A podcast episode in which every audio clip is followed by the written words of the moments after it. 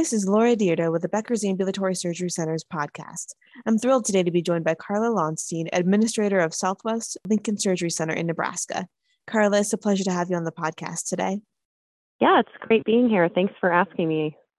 Now, I know we have a lot to talk about, a lot going on in healthcare right now, and particularly in the ASC space. But before we dive into our discussion, can you tell us a little bit more about yourself and your background? Sure, absolutely. Um, I've been the administrator at Southwest Lincoln Surgery Center in Lincoln, Nebraska for about 11 years now.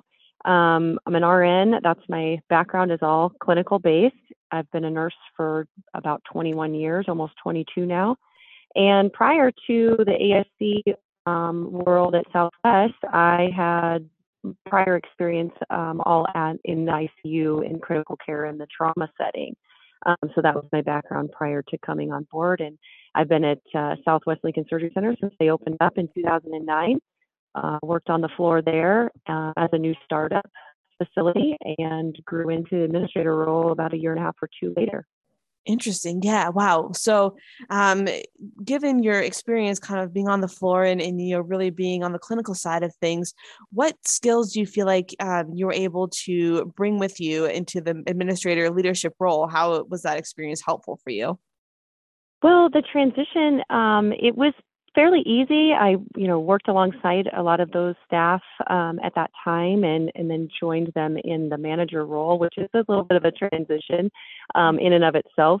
Um, what I brought to the table, which was nice, is to be able to jump into about any role that they needed me to be. So, when you're so clinical based um, as an administrator, um, some have more of that business background, non-clinical side but on the clinical side um, background, you are able to jump in and I scrub cases, I circulate, work in pre and post, I check in patients, um, dabble a little bit in insurance uh, at times, but um, I can do enough to be dangerous there. But mm. uh, it just keeps me well rounded. And I think that my employees uh, appreciate the fact that I'm a manager that you know doesn't sit in an office and a desk um, but I'm out working with them. Absolutely. That it can definitely be crucial in terms of building a great culture and team. From your vantage point um, as leading the surgery center in Nebraska, what are some of the most interesting trends that you're following in healthcare today? Well, this last year, year and a half, we know has been very interesting. So, in general, um, a couple things that interest me is um, trying to, you know, evolve our practice at some point into some total joints um, in our orthopedic program. We haven't quite gotten there yet, more due to space and capacity, and then this, the culture of staffing um, that we've encountered in the last year, year and a half has thrown a little bit of a wrench in that as well. Um, so total joints in ASC is something that I've definitely fallen interested in, as well as evolving our already robust spine program um, into some of those fusions, TLIFs, and just larger cases. So that's something that I always really am um, interested in. As far as this past year, year and a half, if you're in administration in the in the healthcare setting, you're definitely following all those trends of COVID uh, to mandate or to not mandate. We know that's very active even day by day at this point. So, of course, I'm constantly following that. Um, and then just that swing and shift of procedures to and from the ASC. Uh, we really had a swing of procedures from the hospital setting to the ASC in the last few years. Now, with presidential changes, you know, we're seeing a bit of that swing back. Um, so definitely trying to keep abreast in that situation too. Absolutely. I, you know, I, I, definitely, obviously, from my role with the ASC review, have been following a lot of those trends. And, you know, when you think about um, kind of the back and forth with the policy issues and then you know some of the uh, different changes that we've had from washington and cms and, and all those things. What's it like to kind of lead during those uncertain times when you know it, it almost feels like um, any kind of order or update or change could be reversed or uh, you know nothing really seems very permanent these days? What is it like to lead through all of that Oh, well, it's just like no other. This this last year, year and a half has just been, you basically take your ASC administrator playbook and you just throw it out the window because you you have your day to day what you typically follow and then you just have these curveballs that come thrown in and so I think what's important what I've tried to do is really be as communicative as I can with my staff let them understand that hey this is an evolving situation but there are some responsibilities that we have as the as the leaders of of these facilities that sometimes our hands are tied. We don't have those choices federal mandates reporting guidelines. And then at other times we have a little bit of choice so we still try to keep some of those choices involved but they do need to understand that sometimes it's just not up to us um, and we need to ebb and flow with the changes and i think if you lead with the mentality that things are going to change possibly tomorrow, but here's where we are today. Um, the staff can be a little more relaxed on that, maybe just get used to that type of new culture uh, rather than leading from this is the way it's going to be. And when things do shift and change, you don't shift and change. Um, I think it's easier as a leader to just stay on the one track because you do get exhausted uh, from the back and forth changes. But I think you've got to just roll with it and just show them like, hey, this is the new normal, um, and we just move on to the next day uh, with with a little bit of ease. You know, um, I think how you lead it, how you present it, is how they will follow. Got it. That is such great advice, you know, for any times, but especially leading during uncertain times. Um, having that presentation, having that kind of framework from the top down, and knowing, you know, despite what's happening on the outside, um, you, you, kind of have your true north um, within the organization, and will continue to grow that and, and work towards that. I, I think is just so so important. So um, that's such a great reminder. So, you know, I was wondering too, when you think about for ASC administrators who maybe are just um, starting off in, in their roles or, or those who are looking to um, grow their surgery centers in new ways, what's really your top advice for building a great culture and sustaining success? My personal overall um, way of doing that has always been, you know, trying to be effectively, uh, communicate effectively as much as possible um, and just trying to help continue to keep uh, your staff motivated, engaged. I think when you've been in the setting and in your role, and especially in one facility for a longer period of time, for me approaching 12 years, you do it. You do get uh, monotonous. Um, you do um, have a harder time, you know, keeping people engaged when you're new, everything's fresh, shiny, and exciting.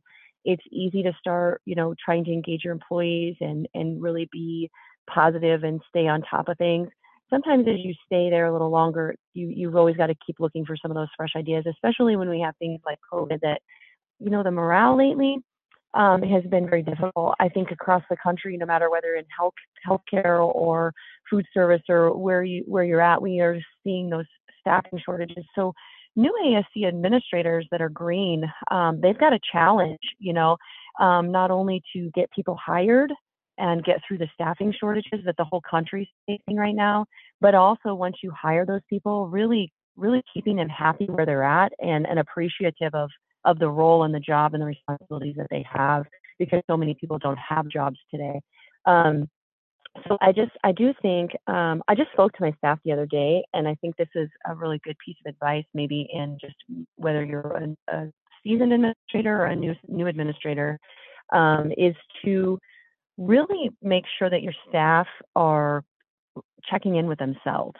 So when they're not at work, um, they're on their commute to work or home. What is their uh, frame of mind. You know, uh, they everybody has stressors at home too, especially during this COVID process. Either they've gotten loved ones that are sick or lost people. It's just really been a tough, tough time even outside of the workplace for these staff and these employees. And I think really allowing that time for themselves, really checking in, um, thinking of a few positive things. I, I challenge my staff. You know, when you're driving to and from work, um, how are you framing your day um, at the end or the beginning of the day? Are you coming in looking forward for your day or looking forward to going home? Can you reflect on three or four positive things on your way in from into work and out of work that really starts framing your mind into that positive culture. Um, so you are better for your families when when you're received at home and you're better for work when you receive at work because it's hard to keep those things separated in these times that we're in right now. And i think we can always jump to those negative situations that occurred a late physician or a case that ran late. But what happened positively? You know what great things did you see your teammates do?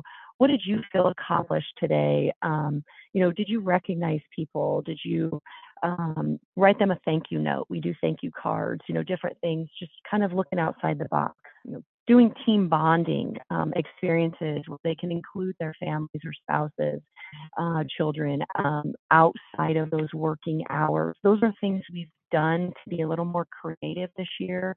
Um, celebrating birthdays, celebrating anniversaries, putting it up on the on the board at work so everybody that comes into the lounge sees that and wishes someone a happy birthday or thanks them for their years of service.